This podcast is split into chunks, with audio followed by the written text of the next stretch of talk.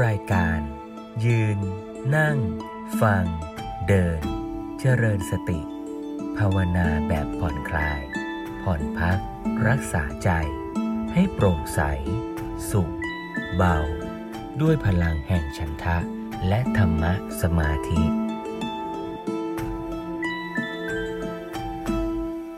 เราฟังธรรมะจากหลวงพ่อสมเด็จพระพุทธโฆษาจารย์ในเรื่องของการใช้อาณาปานสติ เป็น เครื่องนำร่อง ในการฝึกเจริญ กายานุปัสสนาสติปัฏฐานนั่นเอง แล้วก็จะส่งต่อไปสู่เวทนานุปัสสนาสติปัฏฐาน จิตานุปัสสนาสติปัฏฐานธรรมานุปัสสนาสติปัฏฐานด้วย โดยในคราวก่อนๆหลวงพ่อสมเด็จก็ได้อธิบายการปฏิบัติอาณาปานสติ 16 ขั้น แล้วก็ได้ชี้ชวนให้เห็นข้อสังเกต หรือคำสำคัญ ในเรื่องของการฝึกอาณาปานสติ 16 ขั้นเนี้ยนะว่าบางขั้นนั้นน่ะจะมีคำว่า ศึกษาว่า เพื่อแสดงให้เห็นว่าเป็นการที่จะต้องฝึกหัดทำให้เกิดมีขึ้น แล้วก็รู้ชัดในอาการที่ปรากฏนั้น แล้วก็จะมี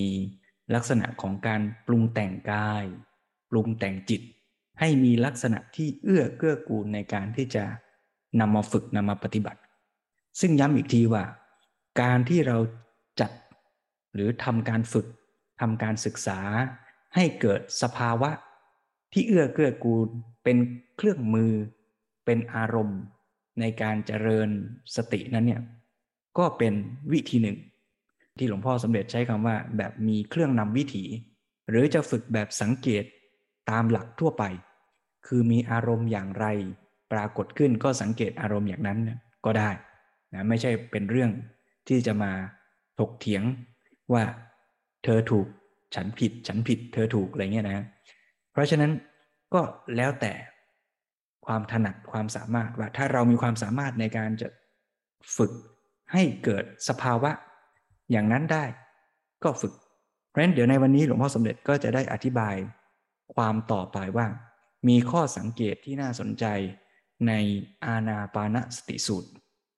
ที่ควรจะทราบอีกประเด็นหนึ่ง นอกจากเรื่องคำว่าศึกษาว่าคำว่ารู้ชัดว่าและคำว่าสังขาร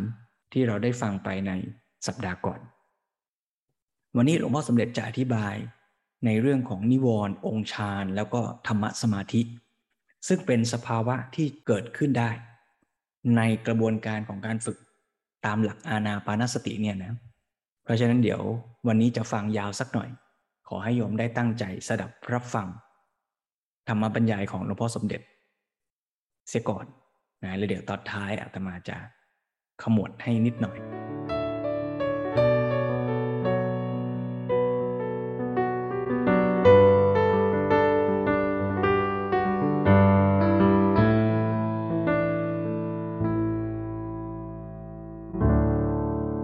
ชวนโยมให้อยู่ในอิริยาบถทที่ ผ่อนคลายสบายๆตั้งจิตตั้งใจปล่อยวางเรื่องราวที่ค้างคากังวลใจ เพื่อที่จะได้สดับรับฟังธรรมบรรยายร่วมกัน ทีนี้ต่อไปข้อควรทราบข้อที่สามก็คือเรื่องของสมถะที่มาเกี่ยวข้องในที่นี้ เพราะได้บอกแล้วว่าในการปฏิบัติตามหลักอานาปานสติ 16 ขั้นนี้เป็นการเจริญตั้งแต่สมถะไปจนกระทั่งจบวิปัสสนา มันก็มีเรื่องสมถะเข้ามาเกี่ยวข้อง ก็อยากจะยกเรื่องสมถะที่เกี่ยวข้องกันในการปฏิบัตินี้ขึ้นมาพูดซะอีกทีหนึ่ง ซึ่งบางส่วนก็เป็นเรื่องของการทบทวนความรู้เก่า บางอย่างก็เอาความรู้เก่าที่พูดไปแล้วนี่มาขยายความทำไมจึงมาขยายความอีกในตอนนี้ในบางเรื่อง ก็เพราะว่าตอนที่เราพูดเรื่องสมถะเนี่ยมันมีเรื่องราวมากมาย หลายอย่างเหลือเกินจนกระทั่งว่า จะพลาดจะสับสน ทีนี้ตอนจะปฏิบัติจริงเนี่ยเรามาใช้วิธีนี้ดังนั้นสมถะที่เราเรียนทั้งหมดนั้นมันอาจจะไม่ต้องใช้เพราะนั้นตอนนั้นเราพูดเพื่อให้รู้เป็นพื้นฐานแล้วก็ต้องพูดให้หมดแต่นี้ส่วนที่ต้องใช้จริงถ้าไปพูดตอนนั้นขยายความไว้ปนกับเรื่องอื่นที่พูดมากมาย ก็จะพลาดจะสับสนไป แล้วก็เลยเอาเรื่องสมถะที่เกี่ยวข้องกับการที่เราจะปฏิบัติคราวนี้มาพูดซะตอนนี้เลย จะได้เน้นได้ย้ำทำให้ชัดเจน โดยที่ว่าไม่ปะปนสับสนกับเรื่องอื่นๆในสมถะด้วยกัน ก็แปลว่าเราจะเอาเรื่องสมถะที่เกี่ยวข้องนี้มาพูดในฐานะ เป็นสิ่งที่ต้องเกี่ยวข้องต้องใช้ แล้วก็เมื่อใกล้จะใช้จริงเรามาพูดแล้ว เราจะมีความชัดเจนและก็แม่นยำเพราะไม่มีเรื่องรุงรังเข้ามาปะปน เอาละที่จะพูดตอนนี้ก็คือว่าไปโน่นเลยคือตอนที่สมถะจะสำเร็จ เมื่อสมถะจะสำเร็จเข้าถึงสมาธิที่ประสงค์แล้วเกิดเป็นฌานเราพูดกันมาแล้วว่าสิ่งที่ประสงค์ของสมถะคือสมาธิ แล้วก็สมาธิที่ถึงขั้นจริง ๆ ก็จะเกิดเป็นสภาพจิตที่เรียกว่าฌานทีนี้เมื่อสมถะจะสำเร็จถึงขั้นนั้นให้ได้สมาธิที่ประสงค์ถึงชั้นเป็นฌานเนี่ย มันก็จะมีการกำจัดสิ่งร้ายให้หมดไป ซึ่งสิ่งร้ายที่หมดไปนี่มีสำคัญอยู่ชุดหนึ่ง แล้วพอสิ่งร้ายที่เป็นฝ่ายลบนี้หมดไปแล้ว มันก็จะมีสิ่งดีเกิดตามมาหลังจากนั้นอีกชุดหนึ่ง แล้วทั้งสองอย่างทั้งฝ่ายร้ายและฝ่ายดีนี้มีชุดละห้าเท่ากัน ก็ขอถ่ายว่าอะไร สิ่งร้ายที่ถูกกำจัดหมดไปมีห้าแล้วก็สิ่งดีที่เกิดตามมาอีกชุดหนึ่งมีห้าเหมือนกันอะไร นี่แหละนี่แหละเป็นเรื่องสำคัญของสมถะที่มาเกี่ยวข้องในที่นี้ ความจริงได้พูดไปแล้ว เอาย้ำทีนี้ก็มาเป็นการทบทวน ถ้าอันไหนยังไม่ชัดก็มาขยายความ อันที่หนึ่งก็คือสิ่งร้ายที่จะหมดไป บอกแล้วว่าพอจะได้อุปจารสมาธิขนาดสมาธิขั้นเฉียดเฉียดจวนเจียนจะแน่วแน่ มันก็จะทำให้นิวรณ์ห้าหมดไป นิวรณ์ห้าก็คือสิ่งร้ายชุดห้าที่หมดไปอันนี้นิวรณ์นี้พูดบ่อยแล้ว เพราะฉะนั้นในที่นี้ก็จะไม่ขยายความมาสิ่งดีสิจะต้องพูดมากสักหน่อยนี่สิ่งร้ายที่พูดไปแล้วก็เพียงทวนชื่อกันอีกครั้งหนึ่ง สิ่งร้ายที่หมดไปนี้ก็ที่มารบกวนจิตขัดขวางกดทับจิตทำให้จิตไม่เดินหน้า มันขอให้ความติดข้องวนเวียนอยู่ตรงนั้น หรือว่ามันหมดแรง แล้วก็ไม่สามารถจะคิดอะไรให้กระจ่างชัดเจน มันทำให้เกิดความลำเอียงบ้างทำให้บังซะบ้าง เคลือบคลุมไปซะบ้างห่อหุ้มไปซะบ้าง อันนี้ก็หมายความว่านิวรณ์นี่เป็นตัวที่ขัดขวางทั้ง ความเจริญของจิตและขัดขวางการใช้ปัญญาด้วย นิวรณ์ห้าก็คือหนึ่งกามฉันทะ แปลว่าความพอใจในอารมณ์ต่างๆ ที่เราเรียกว่ากาม เป็นรูปรสกลิ่นเสียงเป็นต้น อันนี้ ถ้าหากว่าเราพูดภาษาง่าย ๆ เคยบอกแล้วว่าการมฉันทานี่อย่าไปคิดแรงในคำว่ากามภาษาไทยการมฉันทานี่ก็คือความชอบใจนั่นเอง อย่างแรงขึ้นไปก็คือความอยากได้โน่นอยากได้นี่เนี่ยความชอบใจนั่นเอง ชอบโน่นชอบนี่หรือความยินดีพูดอย่างเบาๆ ทีนี้คู่กับข้อที่สองก็คือพยาบาท พยาบาทก็ไม่ใช่หมายความว่าผูกใจเจ็บอะไรรุนแรง พยาบาทในที่นี้ก็คือความขัดใจ หรือความไม่ชอบใจ คู่นี้มันจะเป็นตัวเด่นมากการมาฉันทะกับพยาบาทที่เกิดขึ้นในใจของคน มันจะเป็นปฏิกิริยาต่อกัน ถ้าชอบใจนนี้ก็จะมีอะไรมาขวางอันนี้ก็เกิดไม่ชอบใจ นั้นเราก็แปลง่าย ๆ ว่าชอบใจกับไม่ชอบใจ หรือชอบชัง หรือยินดียินร้ายหรือติดใจและขัดใจคำว่าติดใจและขัดใจนี่ก็อาจจะเป็นประโยชน์ มีให้ความเข้าใจได้ดีเหมือนกัน การมาฉันท่าก็คือติดใจ พยาบาทก็คือขัดใจ ซึ่งเป็นตัวรบกวนในการที่จะเกิดสมาธิ ทำให้จิตใจนี้ไม่สงบ ไม่ผ่องใส ไม่ตั้งมัน่นแล้วก็ความคิดไม่ชัดเจนลำเอียงเป็นต้น แล้วต่อไปก็สามถีนมิทะความง่วงงุนเคลิบเคลิ้มท้อแท้หดหู่แล้วงงเหงาหานอนออกมาทางสภาพร่างกาย ซึ่งเกิดจากในใจที่ว่าไม่มีกำลังหรือว่าไม่มีฉันท่าเป็นต้น หรือสภาพจิตที่มันซึม มันเหงา มันท้อแท้หดหู่อะไรต่าง ๆ นี่เป็นเรื่องถีนมิทะแล้วก็ไปอุทจจะกุกุจจะแล้วความฟุ้งซ่านลำคาญใจ ความไม่สบายใจเดือดร้อนใจตนเอง ที่ท่านบอกว่าไปคิดว่าสิ่งที่ควรทำเรายังไม่ได้ทำสิ่งที่ไม่ควรทำเราได้ทำไป ก็มากังวลกัดกลุ่มอยู่ อันนี้ก็เป็นตัว ที่รบกวนจิตทำให้ไม่สบายเป็นนิวรณ์ก็สี่ข้อแล้วก็สุดท้ายก็วิจิกิจฉา ความลังเลสงสัยตัดสินใจไม่ได้ มันก็อยู่ที่ทางสองแพร่ง เมื่อยังลังเลอยู่ตัดสินใจไม่ได้ก็เดินหน้าไม่ได้ เพราะไม่รู้จะไปทางไหน นี่ก็เช่นไม่แน่ใจเกี่ยวกับเรื่องกุศลธรรมอกุศลธรรมหรือข้อปฏิบัติ แม้แต่ว่าควรจะปฏิบัติหรือไม่จะมีประโยชน์อย่างอะไรหรือเปล่า อันนี้ก็เป็นตัวขัดขวางรบกวนจิตใจ รวมห้าอย่างนิวรณ์นี้พูดแล้วพูดอีก เป็นตัวขัดขวางสมาธิแล้วก็การใช้ปัญญาด้วยทั้งสองอย่าง อันนี้มาถึงสมาธิถึงขั้นที่เรียกว่าเป็นที่พึงประสงค์นี่นิวรณ์ทั้งห้านี้ก็จะหมดไปหายไปทำให้จิตผ่องจิตมั่น จิตเดินหน้าไปได้อย่างดี ต่อไปก็พูดถึงสิ่งดี ที่จะเกิดขึ้นเป็นชุดห้าอย่างด้วยกัน สิ่งดีนี้ก็จะตามมาในตอนที่ว่าหลังจากนิวรณ์สงบไปแล้วได้อุปจารสมาธิแล้ว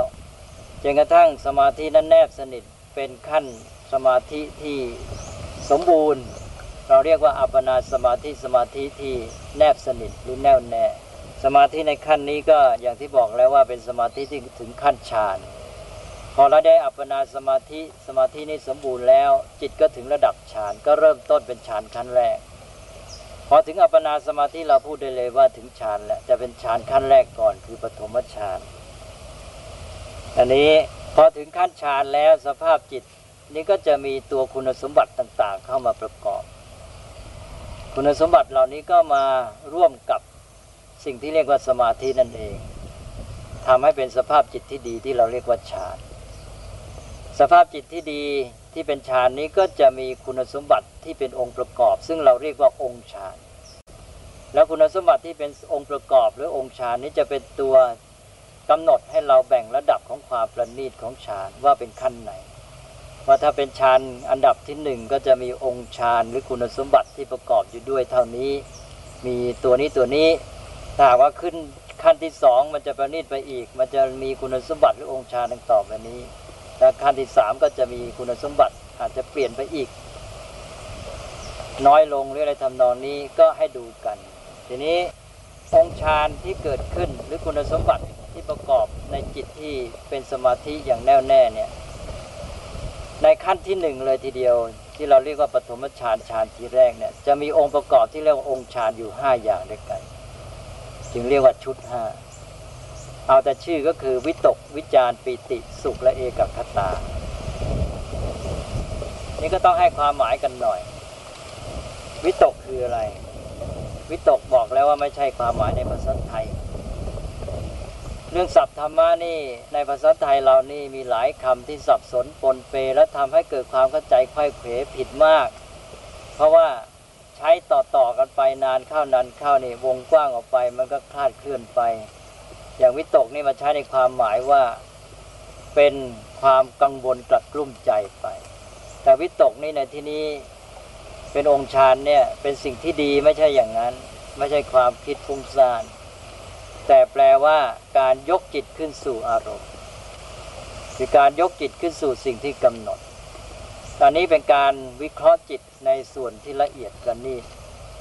คือเวลาที่เรากำหนดอารมณ์กรรมฐานหรือจิตอยู่กับ สิ่งที่กำหนดเป็นสมาธิเนี่ยแม้แต่ถึงสมาธิแล้วเนี่ยมันก็จะต้องมีอาการที่เป็นการยกจิตเข้าไว้กับอารมณ์นี้อยู่เรื่อยนี่ถ้าหากว่าตัววิตกการยกจิตเข้ากับอารมณ์นี้มันพลาดไปก็จิตก็จะตกหรือพลัดไปจากอารมณ์นั้น ก็หลุดไปอันนี้ในตอนที่ถึงฌานนี้ก็คือตัววิตกนี้ทำงานได้ดี มันจะมีการยกจิต เข้าไว้กับอารมณ์ได้อย่างต่อเนื่อง ยกจิตไปไว้กับอารมณ์ได้เรื่อยๆเรื่อยๆไปต่อเนื่อง วิตกนี้คือการยกจิตไว้ไว้กับอารมณ์ เหมือนกับว่าจะรดหรือปักจิตลงไปกับอารมณ์นั้น ยกให้จิตไปจับอยู่ที่จุดนั้นหรืออารมณ์นั้น นี่มันก็จะตามมาด้วยอันที่สองอย่างที่สองก็คือวิจารณ์วิจารณ์นี้ก็มีความหมายว่าการเอาจิตคลอ หรือพันเคล้าอยู่กับอารมณ์นั้น อย่างอยู่กับลมหายใจนี้ก็ ก็เอาจิตมาคลออยู่กับลมหายใจ คือนอกจากยกไว้ ยกเข้าไปไว้กับลมหายใจหรืออารมณ์นั้นแล้ว มันก็ต้องคลออยู่ด้วย ให้จิตเนี่ยคลออยู่กับอารมณ์ที่กำหนด เพราะฉะนั้นเราสองอันนี้จะเนื่องกัน อันที่หนึ่งยกเข้าไป อันที่สองก็คลอไว้ คลอไว้เคล้าไว้ ก็ทำเป็นสภาพที่ทำให้จิตเนี่ยอยู่กับอารมณ์นั้นได้ แต่ว่าสองอันนี้แสดงว่ายังต้องมีความพยายามอยู่ ถ้ามองอย่างประณีตก็เหมือนกับว่าจะทำให้มีการที่จิตเหนื่อยได้เหมือนกัน ทีนี้ต่อไปอย่างที่สามอย่างที่สามก็ปิติความอิ่มใจ หรือความปลื้มใจ นี่เป็นสิ่งที่คนเราชอบใจ ในฌานนี้ก็มีแต่สิ่งที่ดีเป็นเรื่องของความสุข เป็นเรื่องความประณีตและต่อไปต่อจากปีติ ความอิ่มใจปลื้มใจนั่นก็ไปถึงกันที่สี่คือตัวสุข ความสุขนี้ ความสุขก็คือความชื่นใจ ความคล่องใจสะดวกใจ ไร้สิ่งบีบคั้นรบกวน ตอนนี้ไม่มีสิ่งบีบคั้นรบกวนจิตใจ ความสุขนี้เรารู้ได้ง่าย ๆ จากการที่ว่าไม่มีตัวทุกตัวทุกก็คือตัวบีบคั้นติดขัดคับข้อง ไม่มีอะไรบีบคั้นติดขัดคับข้องในใจ ก็ใจก็คล่องสะดวก นี่เรียกว่าสุขปิติกับสุขนี่เดี๋ยวจะต้องพูดอีกทีหนึ่ง เพราะว่ามีลักษณะที่จะต้องให้พูดให้เห็นความแตกต่างและความสัมพันธ์กันแล้วก็สุดท้ายอันที่ห้าองค์ฌานและคุณสมบัติของจิตในฌานก็คือเอกคตา เอกคตานั้นก็แปลว่าภาวะที่จิตมีอารมณ์หนึ่งเดียว เอกะหนึ่งอัคคะอารมณ์อัคคะในที่นี้อารมณ์ แต่ตัวเดิมมันแปลว่ายอดก็ได้อัคคะยอดหรือเลิศ เราจะพูดถึงคนที่เป็นอัคระอัครมหาบัณฑิต อัครมหาเสนาบดี อัครอะไรก็ตาม อัคระอัคระนี่ อัคาบาลี อัครสันสกฤต อัคานี่แปลว่าเลิศหรือยอด ทีนี้เอกัคาก็แปลว่ามียอดเดียว หมายความว่าจิตนี้รวมเข้าไปสู่จุดเดียวนั่นเอง ยอดนั้นมันเป็นจุด จุดรวม ที่เป็นจุดเดียวเลย ตอนก่อนนี้จิตมันยังไปโน่นไปนี่ ยังกระจายอยู่ ตอนนี้มันไปรวมจุดเป็นอันเดียว รวมจุดได้รวมสูตรได้ ก็เป็นเอกัคคะแล้วก็ตาก็คือภาวะนั่นเอง ตานี้เป็นปัจจัยหรือซัฟฟิก ภาวะ เอกคตาก็ภาวะที่จิตมีอารมณ์หนึ่งเดียว หรือมีจุดเดียวรวมจุดอยู่ที่เดียว หรือมียอดเดียวก็ได้ รวมจุดอยู่ที่เดียวก็แน่นอนนี่คือตัวสมาธิ นั้นเวลาพูดถึงตัวสมาธิในฌานเนี่ยเราใช้คำว่าเอกคตาให้เข้าใจว่าคือตัวสมาธินั่นเอง สมาธิจะไปเป็นตัวองค์ประกอบสำคัญในฌานเป็นตัวแกนแล้วก็มีคุณสมบัติอื่นประกอบอยู่ด้วยเป็นว่าในฌานอันที่หนึ่ง ที่เรียกว่าปฐมฌานเนี่ยมีองค์ฌานหรือคุณสมบัติประกอบอยู่ในจิตห้าอย่างรวมทั้งตัวสมาธิด้วยเป็นแกน ซึ่งเป็นตัวที่ห้าแล้วนอกจากนั้นก็มีวิตกวิจารปีติและความสุข นี้ก็แปลว่าตอนนี้ทำความเข้าใจอย่างนี้ก่อน ให้รู้องค์ฌานทั้งห้าแล้วก็อย่างที่พูดในตอนต้นแล้วว่า เมื่อสมาธิหรือเอกคตา เป็นตัวแกนของสภาพจิตในฌานไอ้ตัวคุณสมบัติอื่นประกอบเนี่ยมันอาจจะมีการเปลี่ยนแปลง ตัวที่ยืนอยู่ก็คือเอกคตาหรือสมาธิ องค์ฌานอื่นนี้จะมีการลดหายไปหรือเปลี่ยนไป แล้วการที่คุณสมบัติอื่น ข้ออื่นมันเปลี่ยนแปลงหรือลดหายอะไรนี่แหละ คือ การที่เราจะมากำหนด ระดับหรือขั้นของฌานได้ หมายความว่าเรากำหนดขั้นของฌานนี้จากคุณสมบัติต่างๆ ที่ประกอบกับจิต ที่เป็นองค์ฌานในขั้นนั้นๆ แต่ว่าตัวยืนก็คือเอกคตานี่จะต้องมีตลอดไปเพราะเป็นตัวสมาธิอันนี้เมื่อรู้อย่างนี้แล้วรู้หลักว่าเอาคุณสมบัติหรือองค์ฌานมาเป็นตัวกำหนดขั้นฌานก็ให้ดูต่อไป ต่อคือว่าในฌานที่หนึ่งนี้ก็มีองค์ห้าอย่างที่ว่าแล้ว ทีนี้พอถึงฌานที่สองฌานที่สองนี้ตัววิตกวิจารนี้จะหมดหน้าที่ไป เพราะว่าจิตแนบสนิทลึกซึ้งอยู่กับอารมณ์นั้นอยู่ตัวยิ่งขึ้น เมื่ออยู่ตัวยิ่งขึ้นแล้ว การที่จะต้องคอยยกจิตขึ้นสู่อารมณ์ ยกจิตไปไว้กับอารมณ์ การที่ต้องเอาจิตเคล้ากับอารมณ์เนี่ย อกับอารมณ์นี่มันไม่จำเป็นแล้ว มันหมดไปเองตามธรรมดาธรรมชาติ มันไม่ต้องทำหน้าที่มันก็หายไป พอเราจิตอยู่ตัวถึงขนาดนี้คุณสมบัติหรือองค์ฌานก็แปลว่าลดลงไปแล้ว แทนที่จะเพิ่มก็กลายเป็นลดกับตัวทำหน้าที่นี้มันไม่จำเป็นวิตกวิจารก็หมดไปก็เข้าสู่ฌานที่สองเพราะฉะนั้นฌานที่สองหรือทุติยฌานนี้ก็มีองค์ฌานเพียงสามเหลือแต่ปีติ สุขและเอกคตาอ้าวทีนี้ต่อไปจิตจะประณีตยิ่งขึ้นไปอีก จะเปลี่ยนยังไง ต่อจากนั้นไปนี่ปีตินี่จะหายไป เหลือแต่ความสุขและเอกคตา พอเหลือแต่สุขและเอกคตานี่ก็จะเปลี่ยนเป็นฌานที่สามเรียกว่าตัติยฌานปีตินี่ยังหยาบสุขนี่สำคัญกว่า เพราะฉะนั้นเราเอาแต่สุขเหลือไว้ ปิติก็ตัดไปได้หมดไป ก็จิตก็ประณีตยิ่งขึ้น แปลว่าฌานที่สามนี่เหลือแต่สุขและเอกคตา หรือว่าสุขกับสมาธิที่ต่อไปจิตละเอียดประณีตยิ่งขึ้นอีกจนกระทั่งว่าสุขนี้ยังเป็นความเอ็นเอียงไปข้างใดข้างหนึ่ง ยังเป็นการแคบจำกัดอยู่ จิตยังไม่ปลงไม่ลงเต็มที่บริบูรณ์จิตมันยังเดินหน้าไปอีกมีสภาพที่ประณีตกว่านั้น ก็จะเปลี่ยนไปองค์ฌานมีจิตประณีตขึ้นก็คือสุขจะเปลี่ยนไปเป็นอุเบกขาอุเบกขาจะมาแทนที่สุข ตอนนี้สภาพจิตที่เป็นฌานนั้นจะก้าวขึ้นไปสู่ขั้นที่สี่ก็คือเป็นฌานที่สี่เรียกว่าจตุตฌานฌานที่สี่ก็เลยมีองค์สองเหมือนกันคืออุเบกขากับเอกคตา อันนี้เราจะเห็นว่าองค์ฌานเดิมที่เราครบถ้วนใน อันที่หนึ่งก็มีห้าอย่าง แต่พอมาถึงฌานที่สี่องค์ฌานเหลือสองแต่มันมีตัวใหม่เข้ามาแทนที่ตัวเก่าอันหนึ่งคืออุเบกขาเรื่องความหมายของศัพท์เหล่านี้ก็จะต้องเรียนกันให้ละเอียดยิ่งขึ้นต่อไปทีนี้อาตมาได้พูดไปแล้วว่า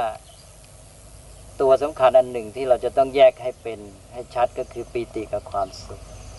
เมื่อกี้บอกว่าปีติมันหยาบกว่า แล้วมันก็ต้องหายไปเหลือว่าแต่สุข นี้องค์ฌานเหล่านี้ล้วนแต่ดีๆทางนั้นแหละ แต่เราก็พูดได้ว่าดีโดยสัมผัส คือหมายความว่าถ้าเปรียบเทียบกับองค์อื่น ๆ ที่ดีขึ้นไปกว่า มันก็กลายเป็นว่าไม่ดีเท่าไหร่ หรือกลายเป็นตัวที่ต้องหมดไป เมื่อตัวที่ดีกว่าเข้ามาฉะนั้นเราพูดว่าดีโดยสัมผัส เมื่อจิตประณีตขึ้นฌานประณีตขึ้นก็ต้องเปลี่ยนไปโดยเอา องค์ฌานหรือคุณสมบัติที่ดีน้อยกว่าที่ไม่ประณีตนั้นออกไปแต่นี้ก็มาถึงเรื่องปีติกับความสุข ซึ่งบอกองค์ฌานสำคัญที่จะมาเกี่ยวข้องในการปฏิบัติแนวอานาปานสตินี้ ไปปรากฏตัวชัดเจนในเวทนานุปัสสนาสติปัฏฐานคือหมวดที่สองซึ่งบอกว่ารู้ชัดปีติหายใจเข้า รู้ชัดปิติหายใจออก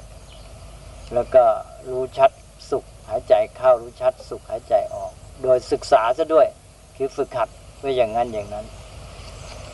อันนี้เมื่อปีติและสุขนี่มาใกล้กัน แล้วก็เป็นเรื่องสำคัญก็จะพูดให้เห็นความแตกต่าง แล้วก็ความสัมพันธ์ระหว่างกันด้วย เมื่อกี้นี้ให้ความหมายไปตอนหนึ่งแล้วว่า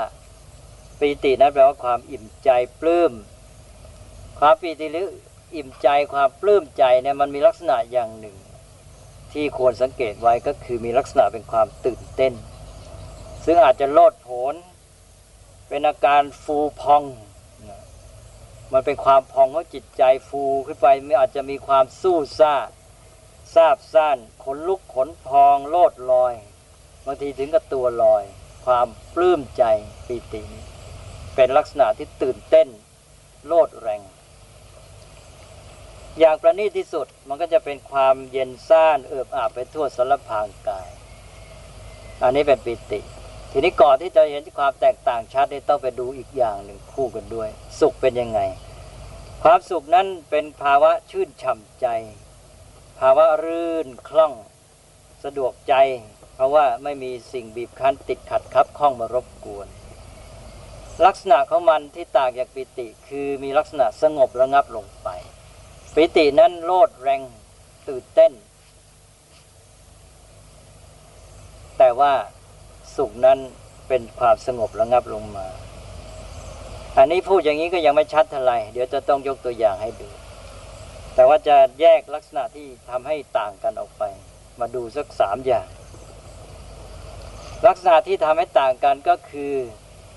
ประการที่หนึ่งปีติจะเกิดก่อนสุข สุขนี่เกิดสืบเนื่องตามปีติมา แล้วปกติมันจะต้องอาศัยกัน แต่ว่าต้องมีลำดับอย่างนี้ ปีติจะเกิดก่อนสุข นี่ประการที่หนึ่งต่อไปประการที่สองประการที่สองก็คือปีตินั้นเป็นความยินดีในการได้สิ่งที่ต้องการขอให้สังเกตอันนี้ดีปีติเป็นการยินดีเป็นความยินดีในการได้อารมณ์ที่ต้องการ พูดง่าย ๆ ว่ายินดีเมื่อได้สมปรารถนา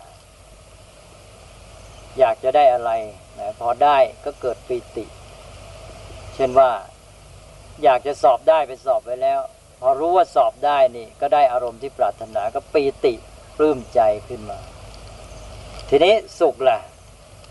สุขเป็นความยินดีในการเสวยรสอารมณ์ที่ได้นั้น จะเห็นลำดับด้วยแล้วก็ความต่างด้วย เมื่อกี้นี้ยินดีในการได้ ตอนนี้ยินดีในการที่สวยรสของอารมณ์นั้นเลยสวยรสของอารมณ์ที่ได้มาตามสมปรารถนา หรือพูดง่าย ๆ ว่าเป็นความชื่นสบายเมื่ออภิรมสิ่งที่ได้มาอันนี้ก็แยกอีกอัน ต่อไปประการที่สามความแตกต่าง นี่ก็พูดไปทีงแล้ว ปิตินะมีลักษณะตื่นเต้นพุ่งขึ้นมา เป็นอาการพุ่งโลดแรง เป็นความกระตุ้นมีความสั่นสะเทือนสะท้านหวั่นไหว ฟูขึ้นมาพองขึ้นมา แต่ว่าเป็นความพรุ่งหรือกำเริบในทางที่น่าชอบใจ คือไม่ใช่พรุ่งพลานแบบความโกรธ อันนั้นร้อน แต่พรุ่งแบบปิตินี่เป็นความพรุ่งแรงที่มันเป็นความนำมาซึ่งความสุขต่อไป เพราะนั้นลักษณะปิติในมันก็เลยหยาบหน่อย เป็นเรื่องของมีความแรง เป็นเรื่องพุ่งโลด มันแรงมันหยาบ ทีนี้สุขนั้นเป็นยังไง สุขนั้นเป็นความสงบระงับ เป็นความชื่นฉ่ำสบาย โปร่งเบาคล่องสะดวก มีลักษณะประณีตปีตินั้นหยาบแต่ว่าสุขนั้นประณีตกว่า เพราะว่าสุขนั้นเมื่อได้ปีติไปแล้วพอคนเราพอปีติเสร็จนี่ปลื้มใจพอได้อารมณ์ที่สมปรารถนา พอต่อจากนั้นมันจะสงบระงับลงมา อสงบลงมาก็จะเกิดความสุขตามมา แล้วมันเป็นหลักธรรมดาเลยพอปีติเสร็จแล้วไอ้ปีตินั้นมันจะคงอยู่ตลอดไปไม่ได้พอปีติระงับลงก็เป็นสุข ตอนนี้ก็ชื่นช่ำใจสบาย อันนี้เพื่อจะให้ชัดขึ้น ก็ต้องยกตัวอย่าง แต่ก่อนยกตัวอย่างก็จะขอพูดถึงลำดับกระบวนการเกิดของปิติสุข ก็บอกเมื่อกี้แล้วปีตินี้เกิดขึ้นก่อน มันแรงพอปีติเกิดขึ้นมาแล้วก็สงบระงับลง แล้วก็ตามมาด้วยความสุข แต่ว่าในระหว่างก่อนที่สุขจะมาถึงนั้นมันจะมีตัวขั้นระหว่างอยู่ตัวนึงตัวขั้นนี้ก็คือภาวะจิตที่เรียกว่าปัสสัทธิแปลว่าความผ่อนคลายผ่อนระงับลงมา นี่แหละความผ่อนคลายระงับลงมาเนี่ยเรียกว่าเป็นตัวปัสสัทธิ ในที่นี้ไม่ได้ระบุไว้แต่ให้รู้กันว่า พอปีติเกิดแล้วจะมาสู่สุขเนี่ยมันจะมีปัสสัทธิมาขั้น แล้วถ้ามีปัสสัทธิมาแล้วสุขก็จะตามมา เพราะนั้นถ้ามีความผ่อนคลายระงับลง คือปัสสัทธิแล้ว มันก็จะมีสุขตามมาแล้วตัวที่จะนำให้เกิดปัสสัทธิก่อนก็คือปีติ ซึ่งเป็นตัวที่มีความแรงเป็นการที่ได้ประสบอารมณ์ที่ปรารถนา มันจะแรงแค่ไหนก็แล้วแต่ จะเป็นความปลื้มนิดหน่อย หรือปลื้มแรงจนกระทั่งกระโดดโลดเต้น คุมตัวไม่ไหว ตัวลอยกระโดดขึ้นไปยกมือยกไม้อะไรต่างๆ มากมายก็ได้ ก็เป็นกระบวนการทำธรรมชาติถ้าบอกปีติมาแล้วเปลี่ยนปัสสติก็มาปัสสติมาแล้ว สุขก็ตามมาอ่าทีนี้ยกตัวอย่างละยกตัวอย่างเพื่อเห็นยังไงปีติมาก่อน สุขตามหลังปีติเกิดเมื่อได้อารมณ์สมปรารถนา สุขเมื่อได้เสวยรสอารมณ์นั้นอภิรมสมใจ แล้วก็ปีติแรงโลดแรงพุ่งพล่าน แต่ว่าสุขนั้นสงบระงับเป็นยังไง ยกตัวอย่างเช่นว่ามีบุคคลคนหนึ่ง เดินทางมาบนหนทางที่แห้งแล้งแล้วก็ร้อนแดดหรือกำลัง ระหว่างเดินทางมาท่ามกลางแดดร้อนนี้ก็แน่นอน ย่อมมีความกระหายน้ำไม่สบาย มีความร้อน มีความกระวนกระวาย ก็อยากจะไปถึงที่หมาย ยังไม่ถึงที่หมายก็อยากจะได้เจอที่ที่มีน้ำที่จะรับประทานหรืออาบดื่มซะหน่อย ก็เดินทางมาอย่างเนี้ยมาถึงจุดหนึ่ง ตอนเนี้ยเกิดไปเจอคนคนหนึ่ง บอกว่าโน่นข้างหน้าน้นนะเดินไปอีกกิโลหรือสองกิโล จะมีสระน้ำใหญ่ อย่างที่ท่านเรียกว่าสระโบกรณีน้ำใสแจ๋วเลยกินก็ได้ อาบก็ได้ พอได้ยินอย่างนี้เป็นยังไง จะดีใจ โอ้มันกำลังร้อนกระหายเหลือเกินกระวนกระวาย พอรู้ว่ามีน้ำใจมันก็มุ่งไปข้างหน้าแล้วจะได้สิ่งที่ปรารถนา แม้จะได้อยู่ในใจเนี่ยก็คือได้ความสำเร็จสมหวัง ที่ว่าจะได้กินน้ำจะได้ดื่มน้ำอาบน้ำจะมีความดีใจเกิดขึ้นอันนี้คือปีติ หรือว่าไม่ได้มีคนบอกให้หรอก แต่ว่ามองไปข้างหน้า ท่ามกลางอาจจะเป็นทะเลทรายที่แห้งแล้งเนี่ยมองไปข้างหน้า เกือบสุดสายตานั้นเห็นหมู่ไม้เขียว มั่นใจว่าต้องมีน้ำ แค่นี้ก็ปลื้มใจและปิติก็เกิดขึ้น ความดีใจที่เกิดขึ้น ความยินดีเกิดขึ้นในตอนนี้เรียกว่าปิตินี่ต่อไปพอเขาได้ปิติแล้วเขาก็แน่นอนเขาก็เดินมุ่งหน้าไปหา แหล่งน้ำอันนั้น ไปถึงสระน้ำได้เห็นสระน้ำก็ปลื้มใจยิ่งขึ้นอีก แล้วต่อจากนั้นก็เขาก็ลงไปอาบน้ำดื่มน้ำในสระตอนที่ดื่มน้ำในสระน้ำ เอาน้ำมาอาบมารดตัวสบายนี่คือสุขเกิดขึ้น ได้อภิรมกับอารมณ์นั้นได้สมปรารถนา นั่นคือสุข อันนี้คิดว่าคงแยกได้ปิติกับสุขต่างกันอย่างไรปิตินั้นมันโลดแรง มันพุ่งออกไป แต่ว่าพอสุขนี่มันสงบระงับพอได้อาบได้อะไรแต่อะไร มันก็สมใจก็สงบระงับสบาย ทีนี้ขอยกตัวอย่างอันหนึ่ง อย่างเมื่อกี้บอกว่าเด็กนักเรียน ไปสอบไปแล้ว ก็รอผลการสอบ รู้ข่าวเขาบอกก็ดี หรือไปอ่านไปเห็นรายชื่อของตนบนกระดานป้ายถือบอร์ดที่ติดไว้พอเห็นรายชื่อติด รู้ว่าตนสอบได้เป็นยังไง ก็เกิดความปีติดีใจลิงโลดกระโดดโลดเต้นนี่คือปีติ พอปีติเกิดขึ้นแล้วตามมาต่อจากนั้น ก็จะมีความชื่นฉ่ำใจตามมานั้นคือความสุข พอปีติสงบระงับไปสุขก็ตามมา อันนี้ก็คือสภาพที่แยกกันสองตอน เพราะฉะนั้นมันพุ่งขึ้นก่อนเป็นปีติ แล้วก็สงบลงมาเป็นสุขแต่ตัวยืนที่สำคัญที่เราต้องการระยะยาวก็คือความสุขปีตินี่เป็นตัวนำแล้วมันยังหยาบอยู่ แต่ยกตัวอย่างอีกอย่างหนึ่ง สมมติว่ามีคุณแม่คนหนึ่ง ลูกหายไป ก็ตามหาลูก ตามหาลูกทีนี้ได้พบลูก ตอนแรกที่ได้รับแจ้งข่าวก็ดี เพราะเขาแจ้งข่าวเพราะว่ามีคนเห็นลูกแล้ว โอ้แค่นี้ก็ปลื้มใจดีใจปิติเกิดขึ้น แล้วต่อมาพอรู้ข่าวแล้ว ไปเจอลูกจริง ๆ ไปเห็นลูกพอพบกันก็ปีติยิ่งเกิดแรงขึ้นมาอีก ลิงโลดใจตื่นเต้น หรือขนาดน้ำหูน้ำตาไหล อันนี้ปีติเท่านั้น ทีนี้พอเสร็จแล้วต่อจากนั้นพอได้พบกันเรียบร้อยแล้ว ก็ไปกอดรัดกันแล้ว ต่อจากนั้นความชื่นใจมา ต่อจากนั้นเป็นความสุขคือความสงบระงับลงไป นี่คือความสุขก็คือตัวเกิดที่ตอนสงบระงับลงได้ นั้นคิดว่าคงแยกได้แล้ว ทีนี้ในการบำเพ็ญฌานนี้ก็จะมีองค์ฌานสองอย่างเนี่ย ตอนแรกมีปีติกระสุข อยู่ทั้งสองอย่าง แล้วต่อมาจนกระทั่งถึงฌานที่สามเนี่ยปีตินี่จะหมดหน้าที่ไปเหลือแต่สุข เป็นเรื่องของความความยินดีความสุขความสบายที่ มันเป็นความสงบระงับประณีตก็คิดว่าความแตกต่างระหว่างปีติกับสุขนี่คงพอเท่านี้ละนี่ในสมัยปัจจุบันนี้ผู้คนนี่ในสังคมมีปัญหามาก จิตใจนี่มีความเครียดสูง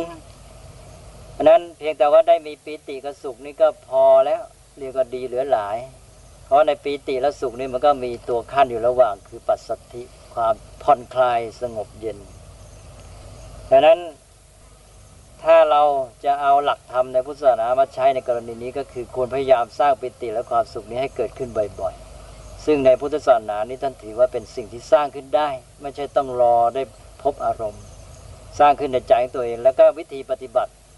อย่างที่ท่านกล่าวไว้ในอานาปานสิสูตรนี้ก็เป็นวิธีที่เราจะบังคับจิตของเราเนี่ยให้มีภาวะจิตเหล่านี้ได้ด้วย มีปิติสุข ซึ่งรวมทั้งปัสสติความผ่อนคลาย มันก็เป็นเรื่องของการแก้ปัญหาสภาพจิตใจของคนในสังคมปัจจุบันได้ อันนี้มาพูดถึงเรื่องนี้แล้วก็เลยอยากจะพูดแทรกไปนิดหนึ่ง เกี่ยวกับเรื่องสภาพจิตของชาวพุทธ หรือสภาพจิตที่ชาวพุทธควรสร้างให้มีขึ้นเสมอๆในใจของตนเอง ซึ่งพระพุทธเจ้านี่ทรงเน้นทรงย้ำไว้ ว่าถ้าใครปฏิบัติทำแล้ว ก็จะมีสภาพจิตที่พึงปรารถนาเหล่านี้เกิดขึ้นมา เราอาจจะเรียกว่าได้เป็นจิตใจของชาวพุทธ จิตใจของชาวพุทธจะมีลักษณะต่อไปนี้ ซึ่งก็จะมีห้าข้อเหมือนกันอีกชุดนี้มักจะพูดถึงห้าห้าห้า แล้วก็เพราะเหตุที่พุทธศาสนาสอนให้คนเป็นอย่างเงี้ยเราจึงพูดได้ว่าพุทธศาสนาเป็นศาสนาให้ความสุข คนที่มาเรียนรู้ปฏิบัติพุทธศาสนานี่ถ้าปฏิบัติถูกต้องจะต้องเป็นคนที่มีความสุขแต่หลายคนจะเข้าใจผิดแต่พุทธศาสนานี้ทำไมพูดแต่เรื่องทุกข์เดี๋ยวก็อนิจจังทุกขังอนัตตา ถ้าเราจะพูดง่าย ๆ ก็เราบอกว่าพุทธศาสนาเป็นศาสนาแห่งการรู้เท่าทันทุกข์แต่มีชีวิตที่เป็นสุข ทุกข์นี่ไม่ให้ท่านไม่ให้เอาแบกเลย ถ้าใครไปแบกทุกคนนั้นก็แย่ปฏิบัติผิดอริยสัจข้อแรกนี้ท่านสอนไปเลยบอกว่าหน้าที่ต่อทุกข์คือรู้จักมัน ถ้าไม่ได้บอกว่าหน้าที่ต่อทุกข์ให้เราไปเป็นทุกข์หรือแบกทุกข์ไม่มีที่ไหน การวัดความก้าวหน้าในการปฏิบัติก็คือความสามารถในการที่ลดละทุกข์ลงไป แล้วก็ในระหว่างนั้นแม้แต่ยังละทุกข์ไม่ได้จริงก็ยังมีสภาพจิตที่เป็นสุข แล้วก็สามารถที่จะสร้างมันขึ้นมาได้ แล้วก็สนับสนุนให้สร้างมันอยู่เรื่อยๆทีนี้ สภาพจิตที่ว่าดีงามที่เป็นสภาพจิตของชาวพุทธชาวพุทธควรสร้างให้มีขึ้นเสมอๆห้าอย่างนี้มีอะไรบ้าง ก็ขอพูดแทรกไว้ในที่นี้ห้าอย่างนี้ก็ มีหนึ่งปราโมทซึ่งต่อไปก็อาจจะมีพูดถึงในอานาปานสตินี้ด้วย ปราโมทก็คือความร่าเริงเบิกบานใจ แล้วก็สองก็ปีติที่ว่าเมื่อกี้ปีติก็คือความอิ่มใจปลื้มใจ แล้วก็สามปัสสัทธิ ความผ่อนคลาย ระงับลง ความผ่อนคลายที่ไม่มีความเครียด แล้วก็ต่อจากนั้นก็มีสุข ในที่นี้ท่านเอามา แสดงตัวให้ครบหมดเลยไม่เอามาแฝงว่าปัสสติก็ปรากฏตัวมันด้วย ก็มีทั้งปราโมทปิติปัสสติต่อจากปัสสติก็สุข แล้วต่อจากสุขก็สมาธิก็เกิด ถ้าคนไม่มีความสุขจิตใจมีความทุกข์นี่มันจะเป็นตัวกวนไม่ให้มีสมาธิ คนที่จะมีสมาธิได้ตัวองค์ประกอบปัจจัยสำคัญก็คือความสุข แล้วก็มันเนื่องมาจากปราโมทปีติปัสสัทธินั้น พอมีสุขแล้วก็มีสมาธินี่ครบห้าแล้วนี่มีปราโมทปีติ ปัสสัทธิสุขแล้วก็สมาธิอันที่ห้าพอสุขแล้วก็สมาธิก็จิตใจก็สงบตั้งมั่นแน่วแน่ เป็นจิตที่บอกแล้วว่าผ่องใส แล้วก็นุ่มนวลควรแก่การงาน เหมาะแก่งาน เหมาะแก่การใช้งาน เอาละนี่ก็คือสภาพจิตของชาวพุทธที่พระพุทธเจ้าตรัสไว้ที่โน่นบ้างที่นี่บ้าง อันนี้สมาธินี่ก็เป็นการปฏิบัติที่ย้ำอยู่ โดยเฉพาะสมถะแล้วเราก็ใช้ในวิปัสสนาด้วยนี่ที่จะมีสมาธินี้ก็ต้องอาศัยนี่แหละ เป็นองค์ธรรมที่เรียกว่ากระบวนธรรมท่านบอกมันเป็นไปตามปัจจัย มันเป็นไปตามกระบวนการธรรมชาติ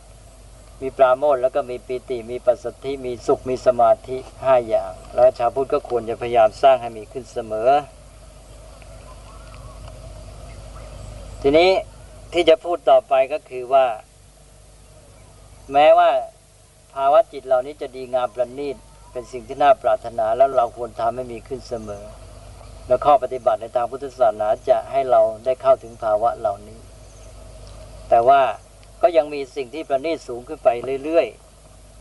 ๆ ซึ่งเราไม่ควรจะมาติดอยู่ขั้นต้นๆ เพราะฉะนั้นแม้แต่ความสุขนี่ก็มีหลายระดับ ซึ่งอันนี้มันจะเป็นลักษณะอีกอย่างหนึ่งของพุทธศาสนา คือภาวะที่เป็นอิสระ แม้จะมีความสุขก็ไม่ติดในสุขนั้น มีความเป็นอิสระ เป็นตัวยืนอยู่ตลอด ซึ่งความเป็นอิสระนี้ก็กลับช่วยให้เราได้เข้าถึงความสุขที่ประณีตสูงขึ้นไปยิ่งขึ้นยิ่งขึ้นด้วย เพราะความสุขนั้นมีหลายระดับอย่างที่ว่ามาแล้ว ยิ่งเราไม่ติดในสุขระดับต่ำหรือระดับล่าง เราก็ยังยิ่งสามารถที่จะเข้าถึงความสุขในระดับที่สูงขึ้นไปด้วย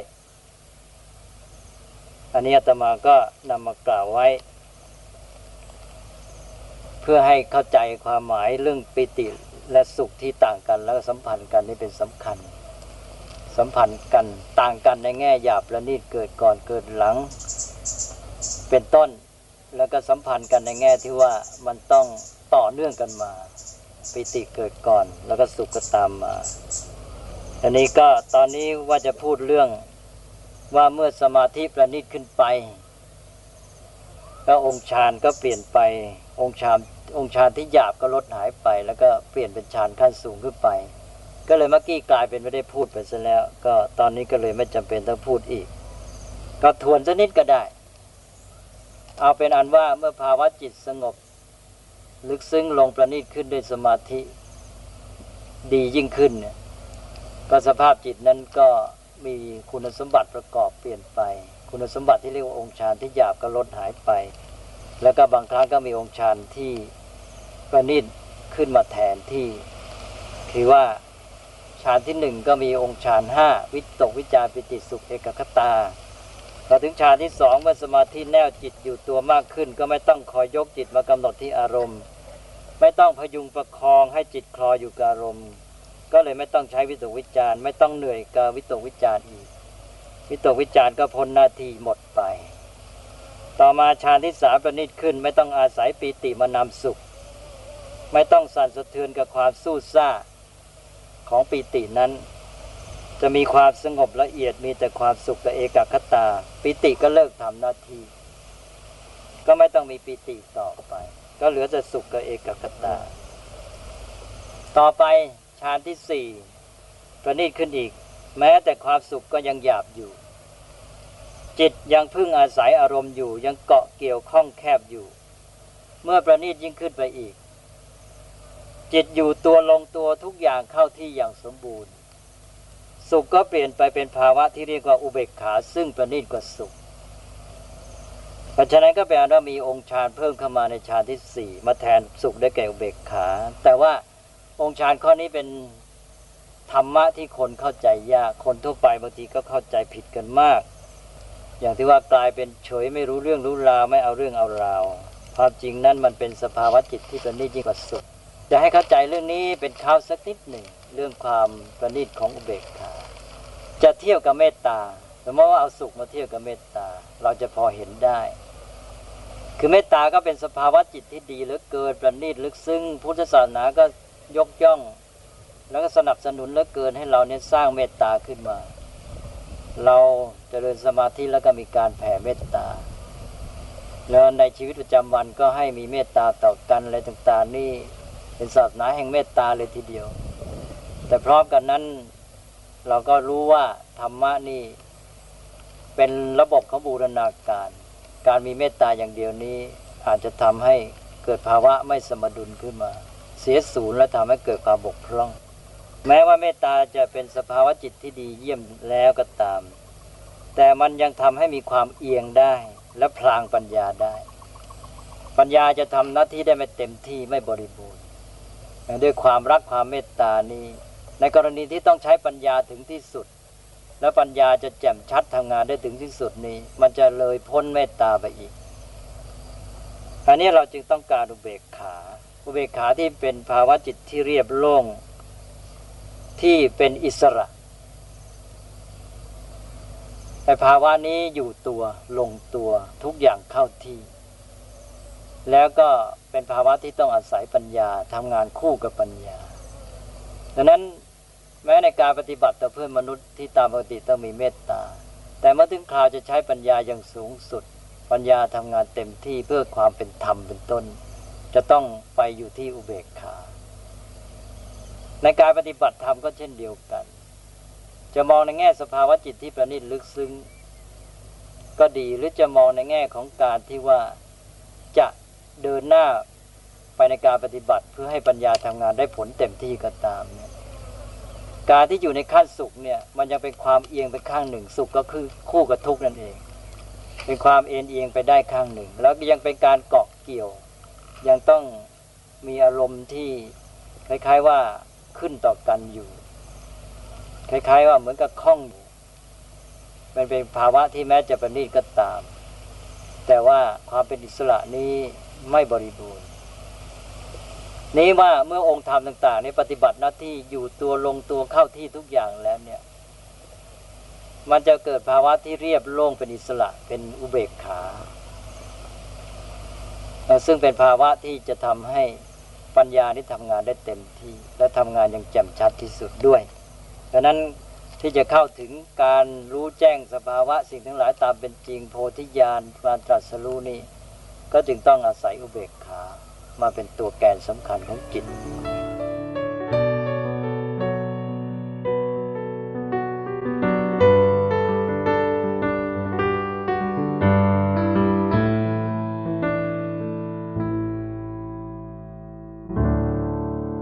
คำอธิบาย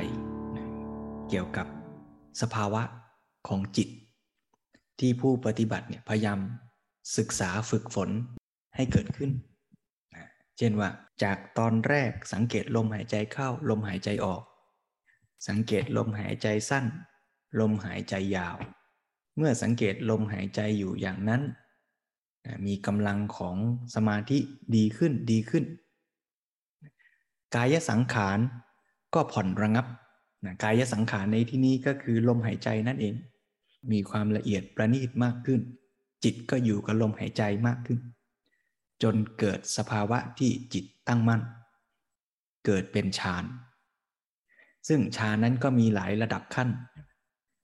เมื่อวิตกวิจารจางคลายไป ก็มีวิตกวิจารปิติสุขเอกคตา พอวิตกวิจารที่มีความหยาบกว่า หมดไปดับไป สภาวะปีติก็เด่นชัด ผู้ปฏิบัติก็สังเกตปีติ เห็นชัดปีติหายใจเข้า เห็นชัดปีติหายใจออก เมื่อฌานมีกำลังมากขึ้นอีก ปีติก็ระงับไป ก็มีสภาวะสุขปรากฏเด่นชัด อย่างนี้เป็นต้น เพราะฉะนั้นในการฝึกแบบอานาปานสติเนี่ยก็เป็นการทำจิตให้มีสภาวะที่ ดีงามมาก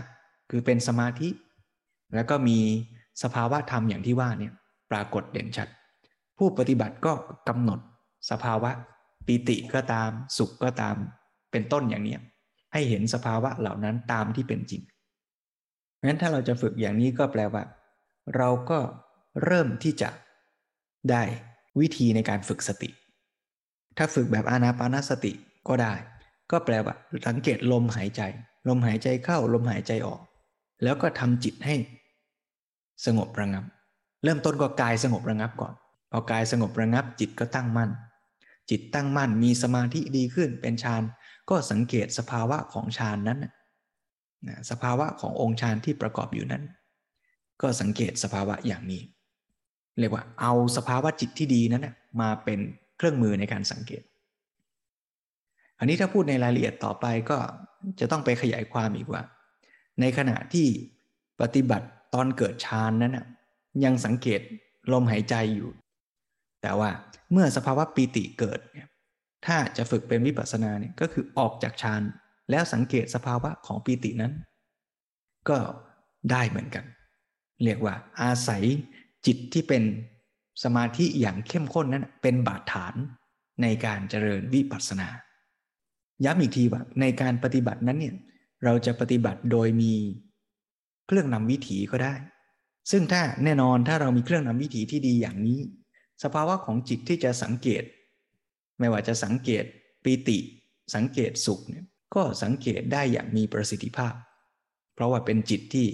มีคุณภาพดี ละนิวรณ์ได้แล้ว ละเครื่องที่เป็นอุปสรรคของการเจริญสติไม่ว่าจะเป็นการฝึกในเชิงจิตใจหรือในทางปัญญาเนี่ยนิวรณ์เป็นอุปสรรค นะถ้าฝึกจนท่านเรียกว่า ได้ฌานแล้วเนี่ย นิวรณ์ก็ หมดแล้วไม่มีแล้ว แล้วออกจากฌานมาก็สังเกต สภาวะธรรมที่ปรากฏนั้นได้อย่างง่ายดายเลยทีเดียว อย่างนี้ก็เรียกตอนสังเกตนะง่าย แต่ตอนจะสร้างเครื่องมือ จนจิตเป็นฌานก็ต้องลงทุนหน่อย แต่ว่าถ้าไม่ได้ฌานก็ต้องไปอาศัยวิธีการฝึกแบบหลักทั่วไป คืออะไรเกิดก็สังเกตอันนั้น ซึ่งก็แน่นอนละ จิตมันยังไม่เป็นสมาธินี่อาจจะได้ระดับที่เรียกว่าคณิกะสมาธิ คือเป็นสมาธิสั้นๆ นิดๆ เป็นช่วงๆ ก็มีกำลังในการสังเกตได้แบบเป็นช่วงๆ แต่ก็สังเกตได้เหมือนกัน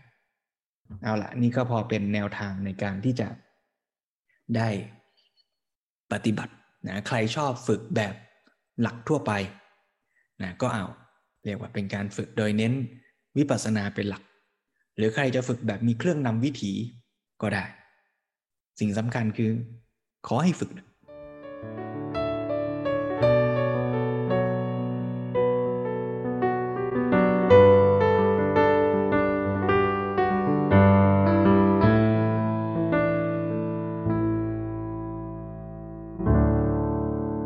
อาละเพราะฉะนั้นวันนี้ให้โยมปฏิบัติต่ออีก 15 นาที สิ่งที่เราจะฝึกคืออะไรล่ะทบทวนอีกทีก็คือการมีสติ ถ้าเราจะลองฝึกแบบอนาปานสติก็ให้อยู่กับลมหายใจ ลมหายใจเข้า ลมหายใจออก ลมหายใจเข้าสั้นก็รู้ ยาวก็รู้ เมื่อสังเกตลมไปเรื่อยๆลมก็ค่อยๆ สงบระงับ จิตก็ จดจ่อจับอยู่ที่อารมณ์ อย่างเดียวต่อเนื่อง เกิดสภาวะที่เรียกว่ามีสมาธิ เมื่อมีสมาธิก็สังเกตสภาวะที่ปรากฏ ยังไงจิตมีสมาธิมากขึ้นนะต่อให้ยังไม่ได้ฌานก็ไม่เป็นไร ก็เป็นประโยชน์อยู่แล้ว ก็สามารถใช้จิตที่มีคุณภาพอย่างนั้น ในการที่จะสังเกตสภาวะธรรมตามเป็นจริงให้เกิดปัญญาได้นะอย่างน้อยที่สุดในขั้นเบื้องต้นก็ขอให้ฝึก ให้นิวรณ์ลดลง ให้ได้มากที่สุดก่อนนะเมื่อนิวรณ์ลดลงมากเท่าไหร่เนี่ยจะเอาจิตอย่างนั้นไปสังเกตไม่ว่าจะสังเกต อารมณ์เดียวให้เกิดสมถะ ภาวนาเกิดผลเป็นฌานก็ดี จะใช้จิตที่มีคุณภาพนั้น สังเกตสภาวะธรรมอะไรก็แล้วแต่ตามที่มันปรากฏ ให้เกิดปัญญาที่เรียกว่าญาณก็ดี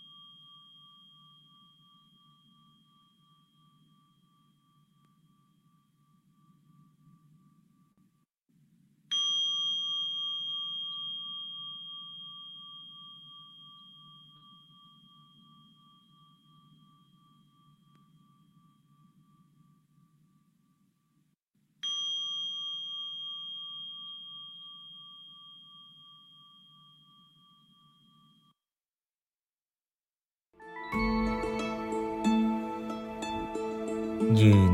นั่ง ฟัง เดิน เจริญสติ ด้วยพลังแห่งฉันทะ และธรรมะสมาธิ